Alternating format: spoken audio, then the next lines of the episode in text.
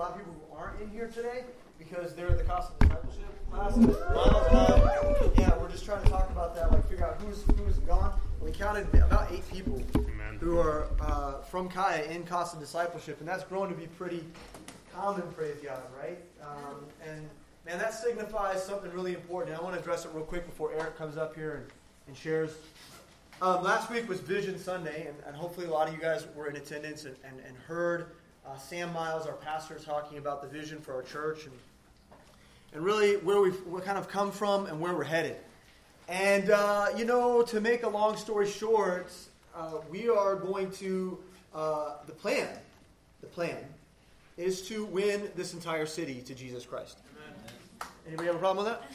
Yeah. Uh, so our, our intention is to take the gospel message of Jesus Christ and take it to this entire city, all right, uh, so that everyone might know the good news, and uh, then disciple those people so they would have an understanding of the Bible. Um, so, you know, a lot of people are convinced that, that Christianity is just like any other religion, and we're going to set people free from that. Um, and so that's our goal. That's what we're, what we're hoping to do. And we're only beginning uh, that work. We're only just beginning.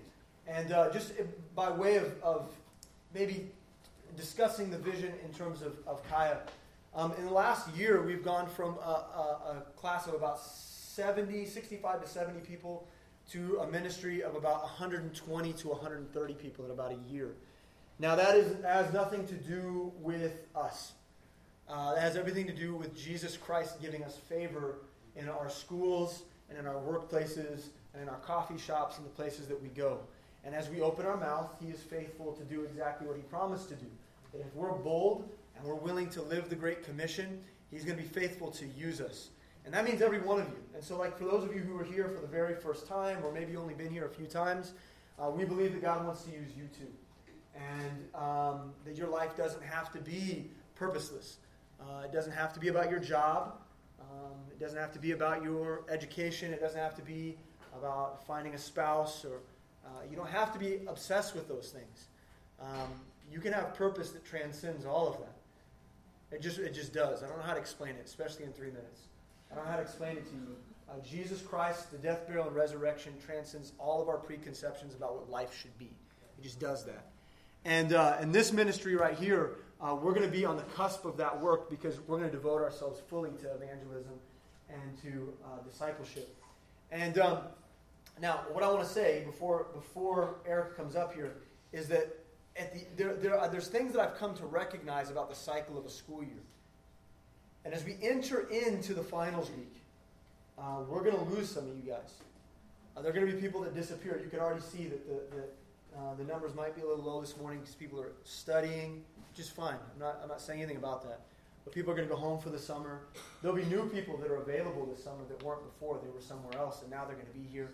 And this is always a time of transition.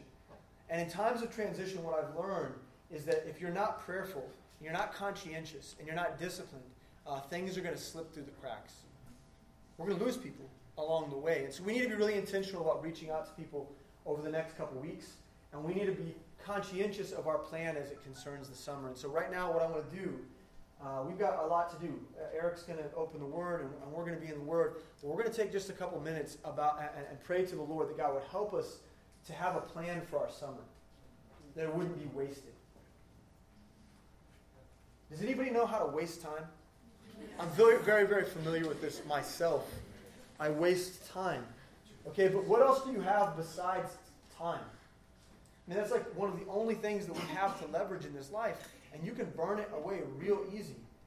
And so, what I'm, I'm, I'm asking is that we would, we would together collectively pray to Jesus Christ and ask Him that He might give us a vision for our summers, that we would know how to prioritize His Word, okay? That we would seek His face, that we'd find a new level of intimacy with Jesus Christ, that we would be able to prioritize people, that we would make time for people, that we would go meet with them, that we would help younger brothers and sisters in Christ to grow and to build their faith. All right? That we would find time for fellowship. This is very easy to, to begin to dismiss these things. We can get selfish in the blink of an eye. And so let's take a moment in groups of two or three and uh, let's pray. And then uh, we'll, we'll come back together. I'll pray for Eric, and, uh, and then we'll have your Bible ready. okay, and your notepad ready because we're going to get into God's Word here in just a second. Okay, let's take a moment and pray that God would help us.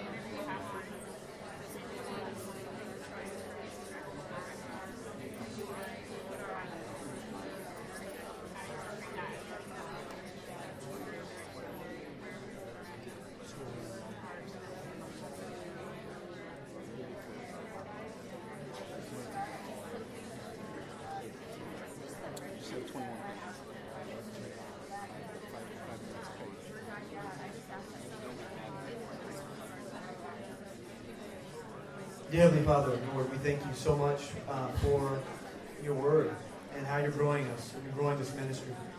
God, we're so thankful uh, for the purpose of the Great Commission.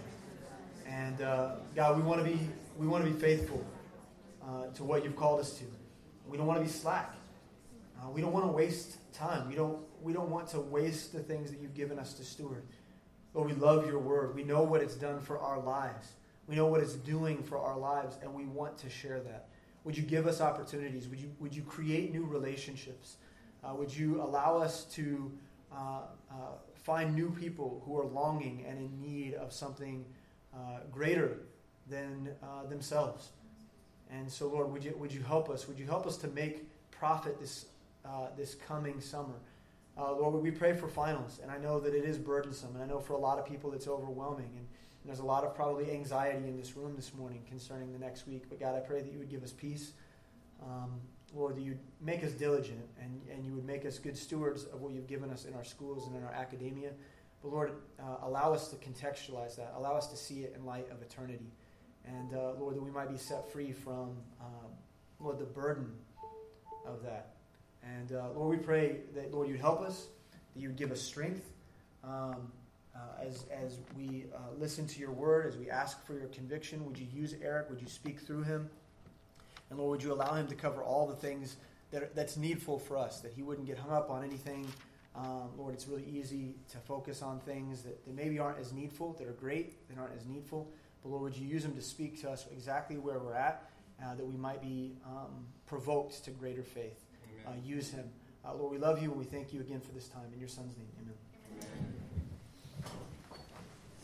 All right, good morning. How we doing? Um, you know, it almost didn't work out this morning. I was uh, thought I was gonna have to text Brandon and be like, "Sorry, bro, I can't." I thought I had food poisoning this morning. I was up at like 3:45 um, on the porcelain throne. It was rough. How you doing, brother? Um, but but God was faithful and He brought me through, and I am here. Hallelujah.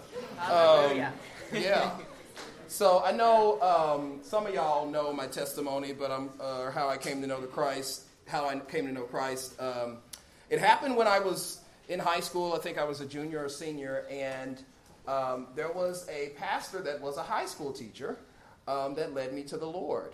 Um, and uh, that's right, Brandon turns 50 today. Where's he at? No, I'm just kidding. I'm just kidding. It wasn't Brandon.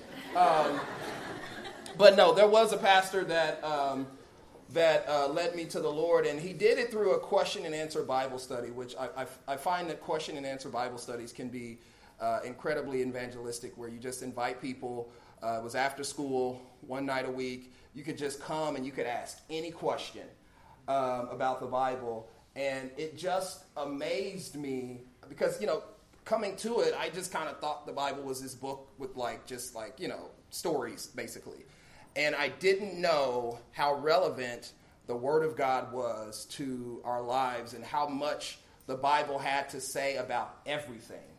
Uh, and in that Bible study, he challenged us with, "Do you know that you have a relationship with Christ?" And um, I didn't, and so it was. It was at one of those studies where um, I, I, accepted Christ, and and that began, um, you know, this really this love relationship between me and the Word of God.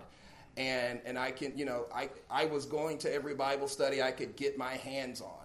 Um, and and just I was amazed at some of the things in the Old Testament. You know, it, you study um, the tabernacle in the wilderness, and and and you see how that's actually a picture of how your universe is created and, and constructed. And you study Aaron's, the, the priestly garments of the Levites, and you study the robe uh, and how that's uh, a picture of uh, the universe. The Bible gives you a hint.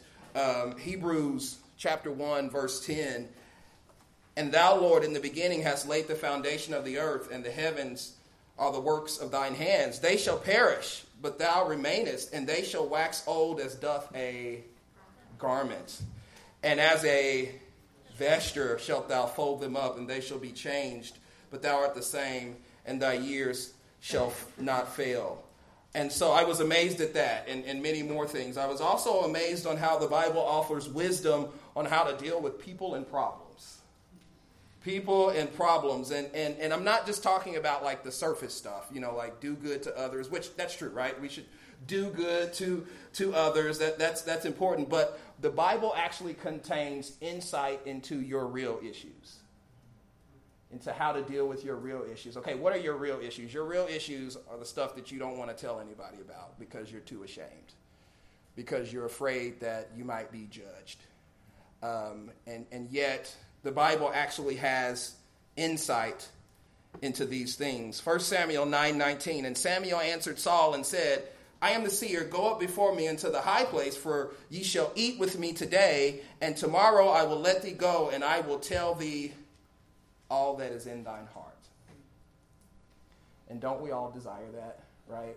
To just be understood and and to be told what's what's in our heart. You know, God, I've got junk, I've got stuff in my heart, and I, I want the Word of God to be the book uh, that reads me and, and, gives me insight and, and transforms me and, and, shows me what's wrong and, and how to make it right. Hebrews 4.12 says, For the word of God is quick and powerful and sharper than any two-edged sword, piercing even to the dividing asunder of soul and spirit and of the joints and, and marrow, and is a discerner of the thoughts, is a discerner of the thoughts and intents of the heart. So if you want God to tell you that's all in your heart, you've got to be in this book. You've got to be in the Word of God, but it's available. And what you find as you study the Word of God is that uh, it does read you. And God speaks to you about your issues, and you begin to gain wisdom. You begin to gain wisdom and discernment. That's why David can say over in Psalm 119, verse 99, he says, I have more understanding than all my teachers for thy testimonies are my meditation. The people who are supposed to be teachers in my life, I've got more understanding than them because God's word is, is my meditation. And, and that's what amazed me about the Word of God 17 years ago, and that's what continues to amaze me about the Word of God today. And so I have a firm belief that, um, you know, if the Bible isn't good enough to deal with our real issues and to help people, uh, then we're wasting our time. if it's just an academic study or an intellectual study, but you, you actually don't move forward in the areas where you're struggling, then we're wasting our time. But the good news is the Bible has those answers. The Bible actually has those answers. And uh, so I'm not interested in a purely intellectual pursuit of the Word of God. Um, I believe in this room, people are hurting. There are people in this room that are hurting. I believe in this room with this many people, there's some of you that are here that are hopeless, that you don't know what to do, what's the next move. And, and some of you are, are scared and, and fearful. I, believe that in this room, and you need a way to deal with your real issues, and God wants to do that. 1 Peter 5 6. Humble yourselves, therefore, under the mighty hand of God, that he may exalt you in due time. Here it is, verse 7 casting all your care upon him, for he careth for you. Casting not some of your care, not the things that are good, but not you know, never mind the things that are bad. Casting all your care upon him because he cares for you. He wants to know. He wants you to bring those things to, to, to him. And so, with all of that in mind, uh, we're going to deal with one of those real issues this morning. So, I have a little survey, and I want you to be honest. How many of you in this room have ever felt like God abandoned you? Yeah. Okay. Question number two How many of you in this room, and this is a little bit harder, have ever felt like God lied to you? Yeah. Um, now, of course, we know God cannot lie.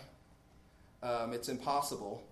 But if you felt that way, you're actually in good company because you study the lives of the Old Testament saints and you find out that, that they struggled with those same things. They struggled with doubt.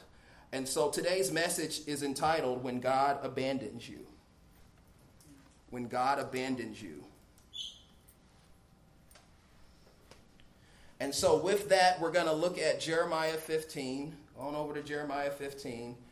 Let me give you a little background information on Jeremiah for some of you that don't know. I know I like to preach from Jeremiah. You know what? This may be the last sermon for Jeremiah just because Uriah keeps talking about me. no, I'm just kidding. Um, so, um, but it's a rich book. It's a rich book, okay? That's all I can tell you. So, the story with Jeremiah is that he was called to preach to the children of Judah um, the, the coming destruction of, the, um, of their nation because of their sin and idolatry. And you see that in Jeremiah chapter 1 and verse 10. Uh, you don't have to turn there, but just to get you the background, uh, God speaking to Jeremiah says, See, I have this day set thee over nations and over kingdoms to root out, to pull down, and to destroy, to throw down, to build, and to plant. Verse 19, Jeremiah 1 19, And they shall fight against thee, but they shall not prevail against thee, for I am with thee, saith the Lord, to deliver thee. So Jeremiah was called of God, and he had the promises of God that God would be with him. Jeremiah obeys, and he goes and he preaches all that God told him to preach, and as a result, Jeremiah receives much opposition. Much opposition. Jeremiah 11, 18, and the Lord hath given me knowledge of it, and I know it. Then showest thou me their doings. And this is him speaking about himself. He says, But I was like a lamb or an ox that is brought to the slaughter. And I knew not that they had devised devices against me, saying, Let us destroy the tree with the fruit thereof, and let us cut him off from the land of the living. They wanted Jeremiah dead because of the message he had. They said, Let us cut him off from the land of the living, that his name may be no more remembered. And so, as you study Jeremiah, you can find several parts where you see him going through incredibly tough situations um, and things so tough sometimes that he wished he had never been born where he cursed the day he was born. And so I want to look at one of those situations this morning, Jeremiah chapter 15. And I want to understand the context of the situation. So we'll start in verse 15. And this is Jeremiah speaking. He says, O Lord, thou knowest me. Remember me and visit me and revenge me of my persecutors, right? These people that are literally trying to kill him.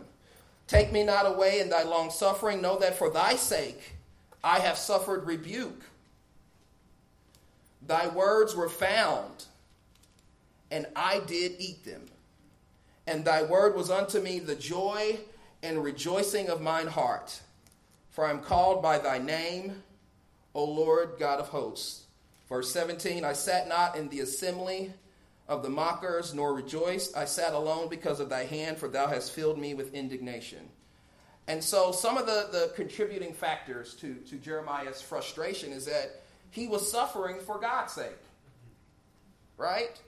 Verse 15, know that for thy sake I have suffered rebuke. And then verse 16, he made God's word his sustenance.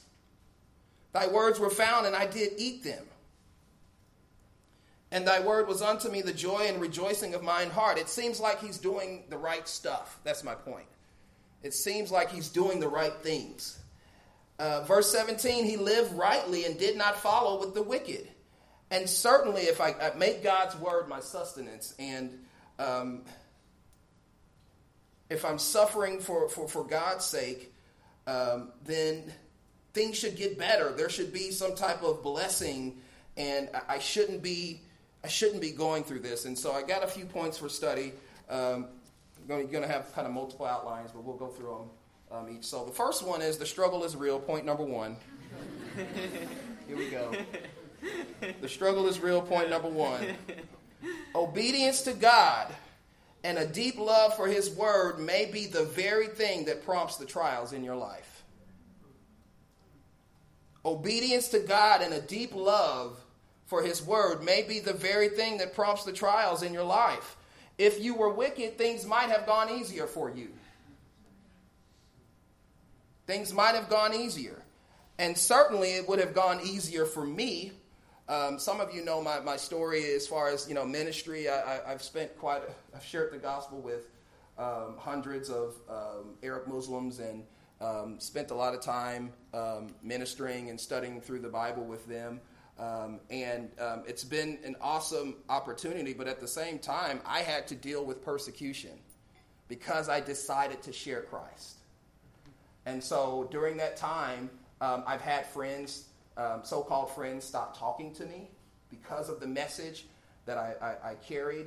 Uh, and, and I've even had it sort of boil over sometimes in some, some pretty um, nasty situations. One situation in particular, you know, we used to, um, me and all the guys, um, all my Saudi friends, we would hang out at Starbucks on the plaza and we'd be there till, you know, 1 a.m., 2 a.m., just talking. And it's probably like 30 Saudi guys. Um, and we'd be out there talking. There was one Saudi guy that wanted to introduce me to his brother. Um, and his brother was suspicious, you know, like, who's this guy? And he, he, he had some knowledge of the fact. I always had my Bible with me, you know, where I go, I don't care.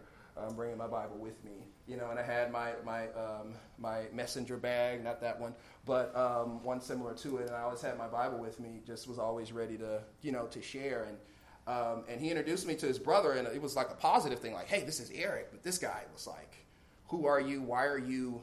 Why are you talking to these guys? Like, what's your real agenda? Um, and it, it, it, started off, you know, um, calm enough, but by the time we were at the end of that conversation, he was yelling at me. Uh, we had both stood up, um, and it was escalating quickly. Uh, and he was accusing me um, of everything. Like he was accusing me of taking money from them um, and and just doing really bad things. And none of it was true, but um, that's what he was accusing me of. And and, and, and, part of the, the undertone of it was the fact that I was a Christian. And and and and you know, it's not a secret. You know.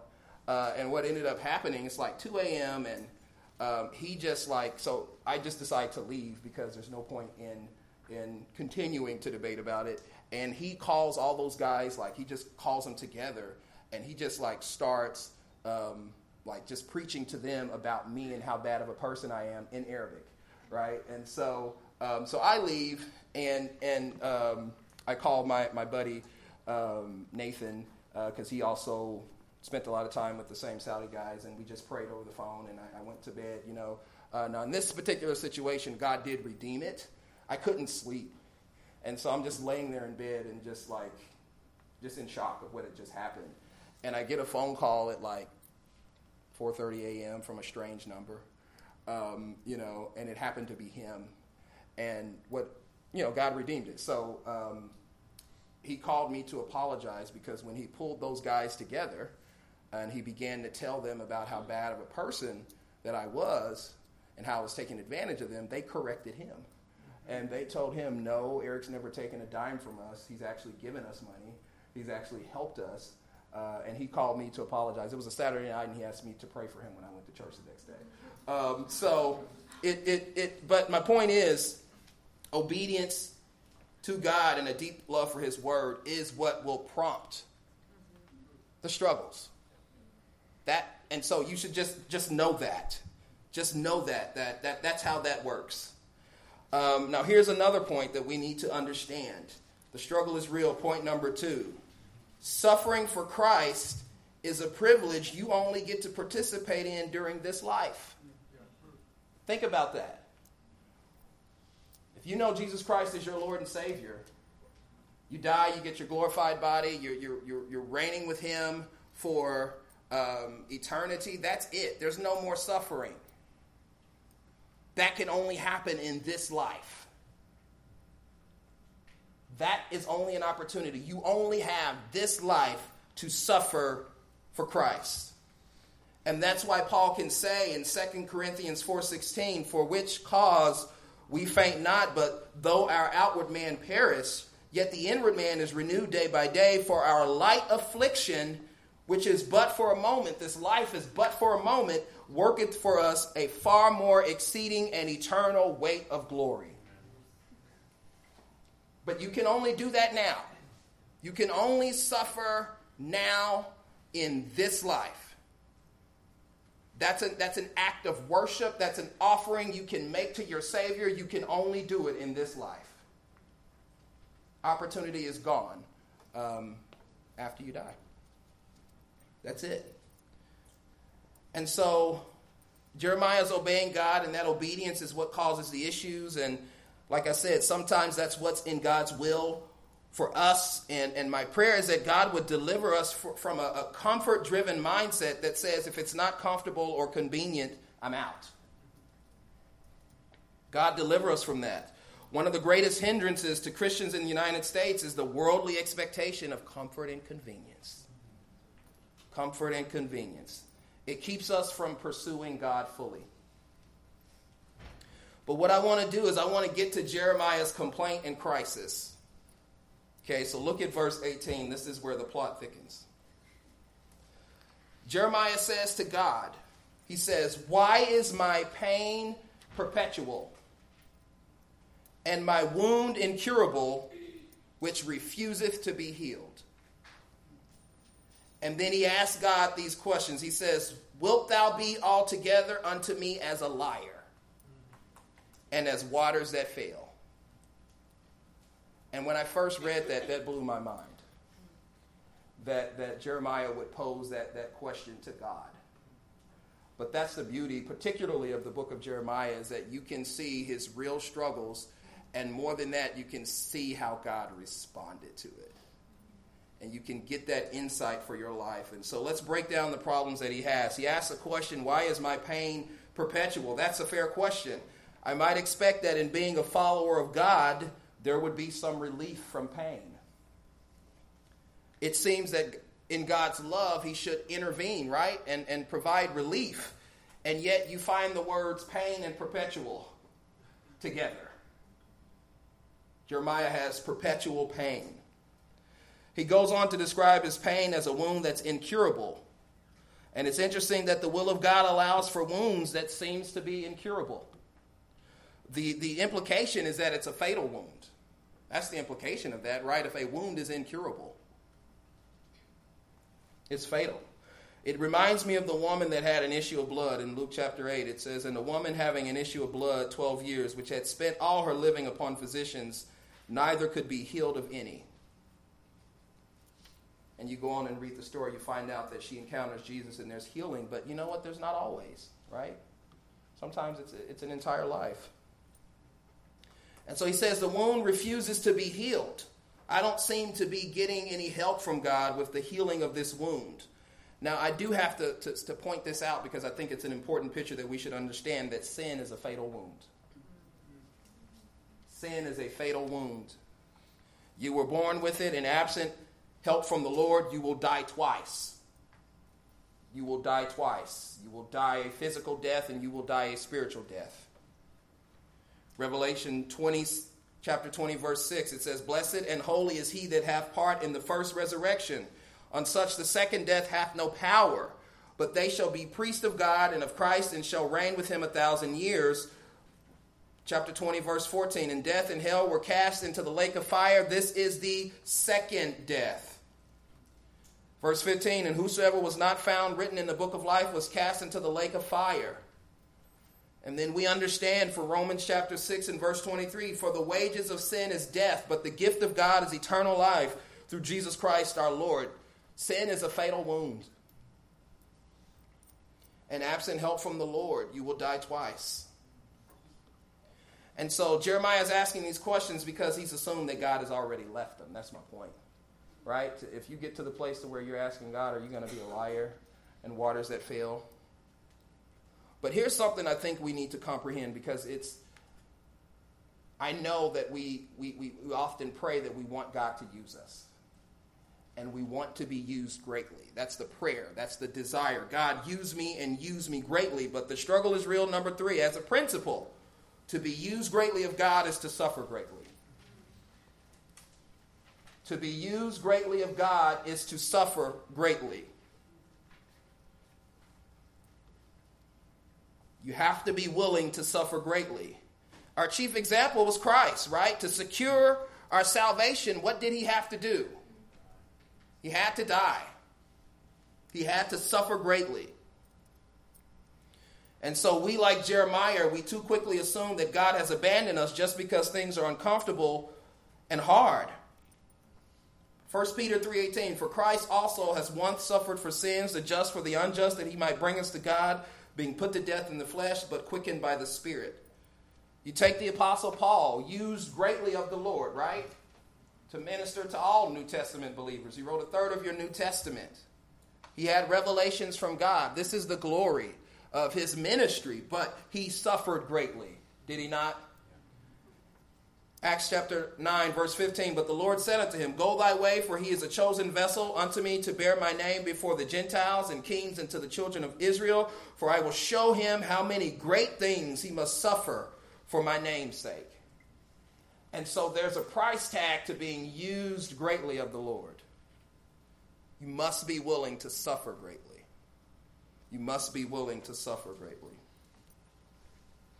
The struggle is real. Number four the only cure for perpetual pain is patience in suffering and dependence on God. Patience in suffering and dependence on God. What would we do if we had no need of God? If you had all the money you wanted, if you were a billionaire, what would you do? You wouldn't check in with God, probably. I'm just guessing. But the stats are out. Study the people that win the lottery. It doesn't go well for them. It's like a death sentence, actually. You want to ruin your life? Win the lottery. Seriously, like, you want to ruin your life? It's not a blessing, it's a curse. You want to ruin your life? Win the lottery. First mistake, you take the lump sum payout. Okay, bad choice. Second mistake, you go and you spend it all, and then you can't maintain the lifestyle, and then you're depressed and suicidal because you have no way of earning that kind of money. And a lot of them end up committing suicide. Matthew chapter 13, verse 22. He also that receives seed among the thorns is he that heareth the word, and the care of this world, and the deceitfulness of riches choke the word, and he becometh unfruitful. And so if you're asking why your pain is perpetual, it's because God, it's because God allows it to be there to keep you close to Him. To keep you close to Him. It should drive you to your knees. And so these questions that Jeremiah raises, they get to the core of our, our very being. Um, he raises real issues, and, and he wrestled with doubt and unbelief as a result of it. He says, God, do you care that I feel like you lied to me? And this is what one commentator says. Uh, you know, when he says, God, will you be unto me as waters that fail? The sense is, this is Joseph Benson. He says, Thou hast promised to be my defense against mine enemies, and wilt thou altogether deceive me like little brooks, which are dried up in summer when they are most wanted, and so disappoint the thirsty traveler? Right? The point of your greatest need. Hot in summer, and the brook is dried up, waters that fail. That's what he's saying. God, is this what you're going to be to me? When I feel like I need you most, you're not there. So, like I said, the beauty of Jeremiah is not only do you get to see his struggles and his complaints, you get to see God's response. And that's where we're going to spend the rest of our time.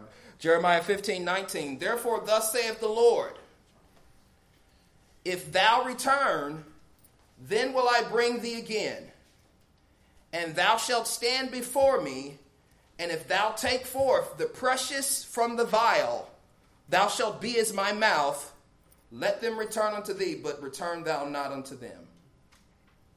So let's get real quick. Let's just talk about three truths concerning God's abandonment of you. Truth number one you abandon God. You abandon God. It was you that abandoned God, not God that abandoned you. So here's what happened. Somewhere in between the point when you were satisfied in Christ and when you felt abandoned, you allowed your heart to take the driver's seat and you were deceived by it. That's how you got there. Somewhere from being satisfied in Christ to feeling abandoned, your heart took the driver's seat and you were deceived by it. So let me give you the real questions. The real questions. And I don't think I put this in there, so you're just going to have to write it down. All right. The real questions. It's not God, where are you? It's God, where am I? God's place hasn't changed. His position hasn't changed. And so God's still there. If you're far from God, it's not because God walked away. It's not God, where are you? It's God, where am I? It's not God, why did you leave? It's God, why did I leave? It's God, why did I leave? And it's not God, when will you?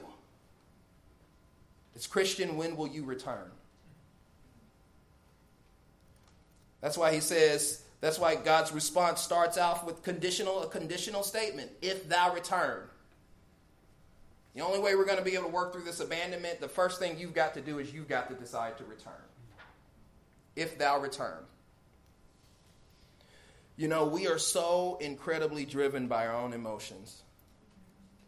And what happens is God will reveal to us something, and and and we just in our weakness sometimes we allow our heart to get attached to it and we begin to add things to it.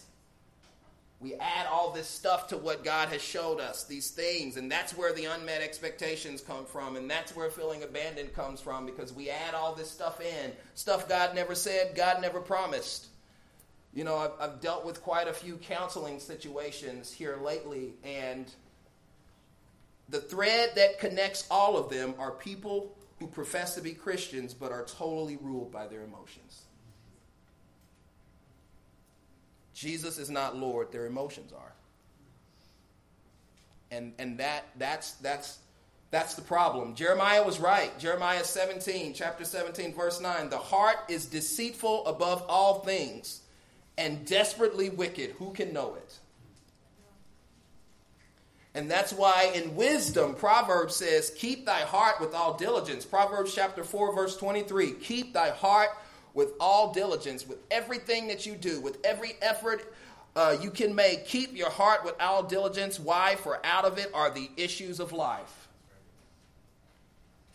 We find ourselves in a mess. We find our lives in a mess because our hearts go after things, and those are the things that we pursue, and, it, it and it's to our ruin. It's to our ruin. I want to consider an example. I want to look at the, the life of the, the, the children of Israel. So God told Moses to go and, and free the children of Israel. And he told him he would, he, would, he would do that. He told him that he would use him to free the children of Israel. Now, he didn't tell Moses that the process would be easy. He didn't promise that, but you know, we never assume suffering, right? Anytime we plan the future, we always plan the positive. We never plan in suffering, we never plan in inconvenience. God gave me a promise. It's going to happen tomorrow by noon. Right? That's how we make our plans. And we're always disappointed and devastated when it doesn't happen that way. You know, you just, okay, if God's doing something, you have to expect opposition. That's a mature perspective. Expect opposition, just plan for it because the enemy's going to oppose it. That's just the way it works. And so, he doesn't promise Moses that it'd be easier easy to do. And as a matter of fact, as you study the, the story of Moses, um, you know, Moses goes and he delivers this message to Pharaoh. And I'm, you know, I don't know what Moses was thinking, but I'm sure he wasn't planning on having to do everything that happened, right? So God tells him, "I'm going to use you to free the children of Israel." He's like, "Okay, good. I'm gonna go deliver this message." And after that, like, Pharaoh's going to comply, and it's going to be awesome, right? But what happened after he gave them, gave Pharaoh that first message? What happened? It got worse, didn't it? Like really bad. Okay, so Exodus chapter five Verse 14, here's what happened. And the officers of the children of Israel, which Pharaoh, Pharaoh's taskmasters had set over them, were beaten and demanded, Wherefore have ye not fulfilled your task in making brick both yesterday and today as heretofore?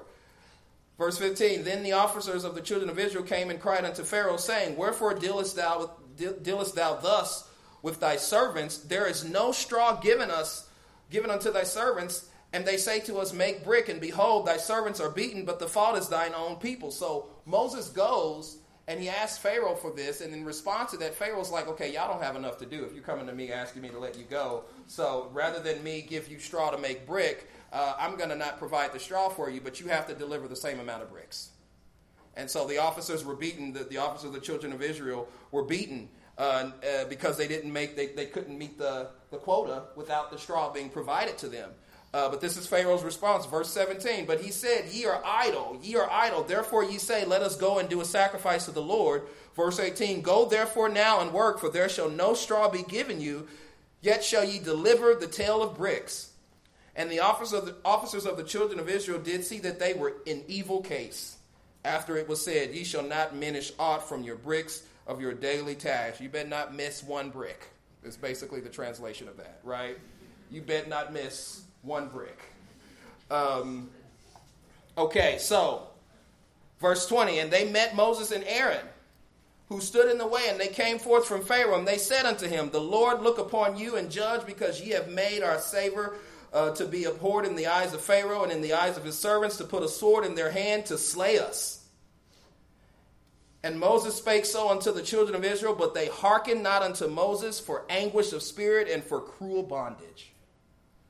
They couldn't trust in the promises of the Lord because their circumstances um, had gotten so bad, they were, they were distracted from it. Things had gotten worse for them.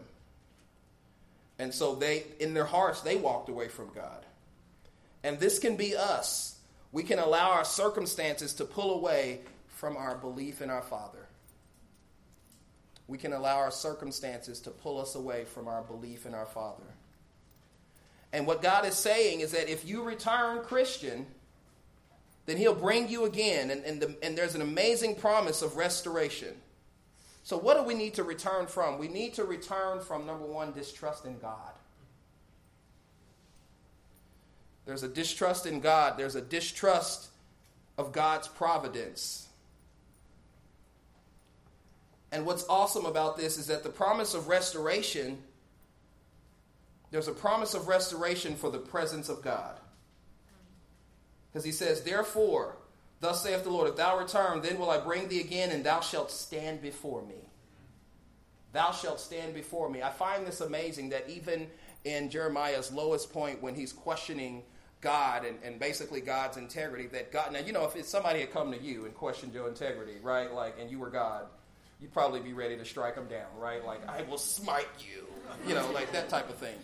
But God, in His love, He just says, if you return, you can stand before me. That's an awesome promise. That if you return, you can stand before Him. He will take you back.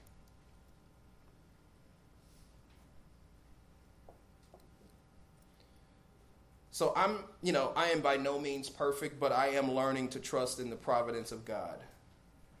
And what I mean by that is I'm learning not to squirm right? So it's like when you when you you know I don't have any kids, but like I've seen this before, right? You get your kid and you try to put them in the car seat, and what are they doing? They don't want to be in the car seat, right? So they're squirming, right? Trying to get out of it, and it's like you knucklehead. This is for your protection. But that's us, isn't it? God puts us in a situation and we squirm. And we won't acknowledge that it's for our protection. It's, it's for our betterment. And so I'm learning not to squirm. I'm learning just to let God do what God is doing and to trust in that. There is a gospel song called Accept What God Allows. I'm not going to sing it for you. I almost put a clip up there, but I was like, you know what? I'm just going just going to focus on the lyrics. Um, but it's an excellent song. How, anybody even listen to the Clark sisters? Who do, do we know know who the Clark sisters are? Anybody? Okay, praise the Lord. Amen. Yes. Amen. Five points. There you go. By your name. Um, so Twinkie Clark. Twinkie Clark. Her name is Twinkie Clark. I, this, she's famous. The Clark, Clark sisters are epic in the gospel community. Epic. Epic. Okay, anyway. And they've been singing for, for 30 plus years. I mean, these sisters are, are old now, but they are still going. You should YouTube it. Anyway. Um, but let me just share the lyrics of these, this song because some of the lyrics, not all, but because there's wisdom there. It says, Accept what God allows, you're better off anyways. Face the facts, and you will never stray. Accept what God allows, even when you don't understand, accept every trial. Accept even now, He'll give you a smile. Put it in His hands. He has a master plan. Your trial is but a stepping stone, it will lead you to your heavenly home. And so, just that, that phrase of accepting what God allows. If God allows it, I can accept it. If God allowed it, I can accept it. And I can worship Him for it. And if we could just accept what God is doing, we would never stray. We would stand in the presence of God. Point number two you abandon God's work. So not only did you, truth number one was you abandon God, but truth number two, you abandon God's work. So he says, Therefore, thus saith the Lord, if thou return, then will I bring thee again, and thou shalt stand before me. And if thou take forth the precious from the vile, thou shalt be as my mouth. Now we got to consider that. What does that mean if you take forth the precious from the vile? Well, what, how do you define precious? Precious is something that is rare and of great value. Rare and of great value. So, what are the things of God that are precious? Because these are the things that we should be focused on. And so I got a list for you. Precious things of the Bible. Can we get it up there? There we go. Wow, it didn't show up there properly. Okay. That's not how I formatted it. Okay. You might take a picture if you want to, but that's a mess. Um, okay, but precious things of the Bible. We're going to move through these quickly. The Word of God. 1 Samuel 3 1 And the child Samuel ministered unto the Lord before Eli, and the word of the Lord was precious in those days. Number two, salvation. For the redemption of their soul is precious, and it ceaseth forever. Number three, sanctification. Psalm 116, verse 15. Precious in the sight of the Lord is the death of his saints. Precious in the sight of the Lord is the death of his saints. Number four, suffering.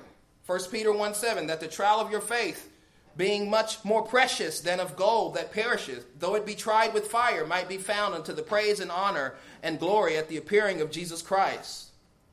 Number five, faith in Christ. 2 Peter 1 1, Simon Peter, a servant and an apostle of Jesus Christ, to them that have obtained like precious faith with us through the righteousness of God and our Savior, Jesus Christ.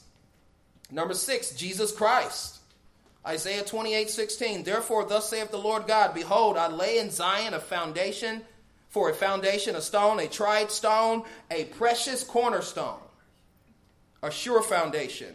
He that believeth shall not make haste. Number seven, the blood of Christ. 1 Peter 1 19. But with the precious blood of Christ, as a lamb without blemish and without spot. These are the precious things, and what God is instructing Jeremiah to do is you need to focus your attention on taking the precious from the vile. Yeah.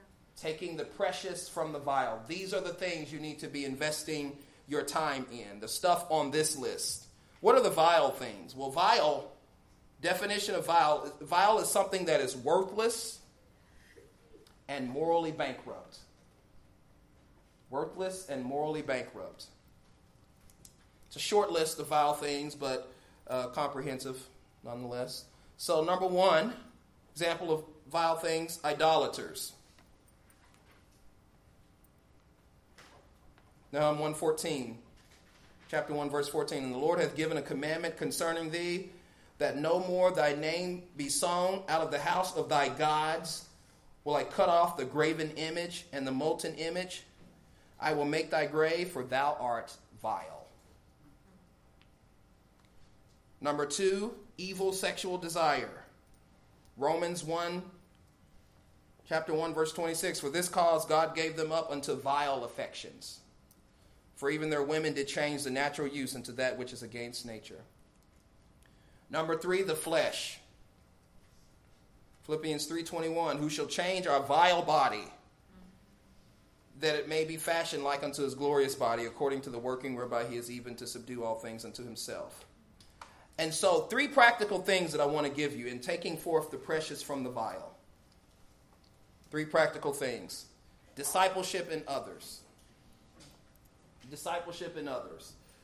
It is a great privilege to be able to, to meet with someone and to teach them what it is to follow the Lord, to teach them what it is to let go of the vile things in their life and to take hold of the precious things.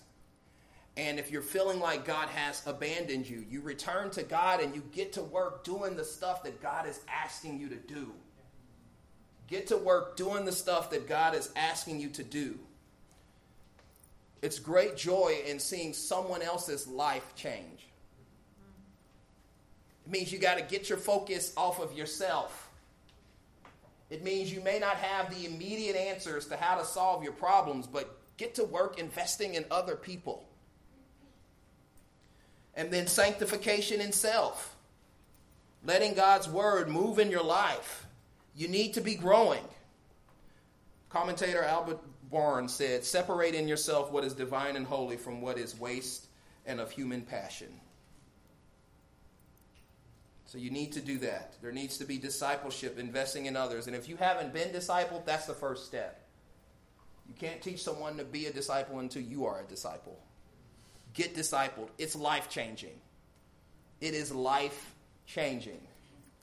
It changed my life forever. It put me on a completely different trajectory. I, I would have never dreamed that I'd be here today doing this 15 years ago. It was not even on my radar.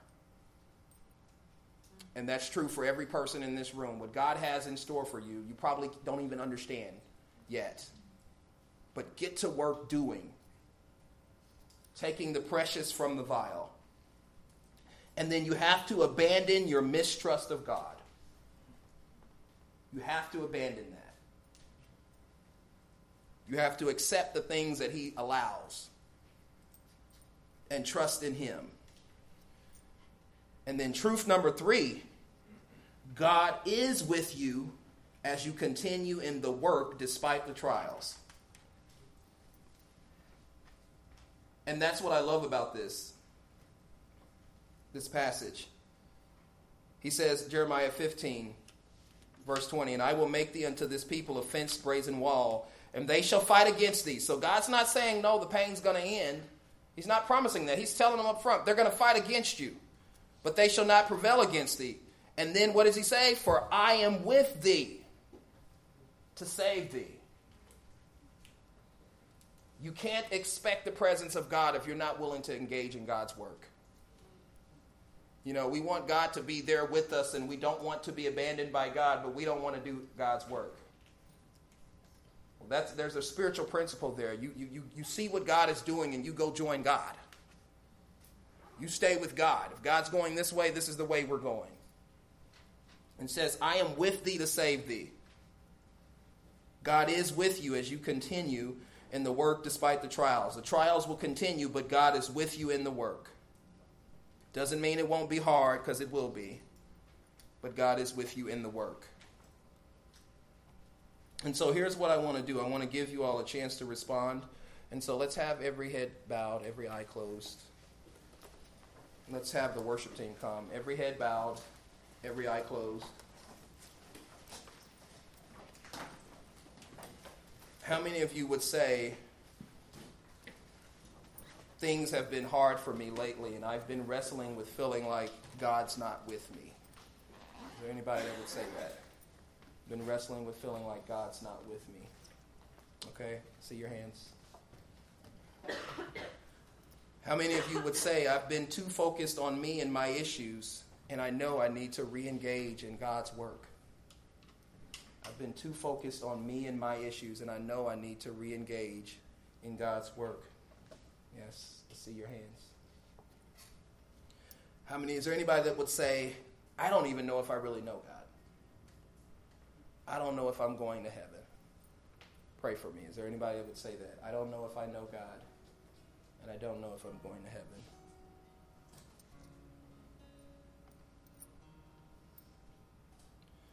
So here's the solution suffering is a part of God's plan, but suffering alone is your choice. You don't have to suffer alone.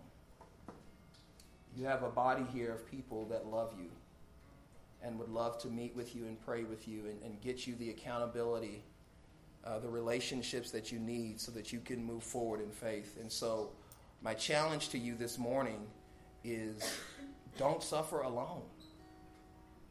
We're going to have people standing on both sides of the room. And as we worship, I want you to, to, if you need to pray with somebody, pull them aside and pray with them. If you need accountability, do that, but you don't be alone. And so let's go ahead and stand and you come forward and let us pray with you.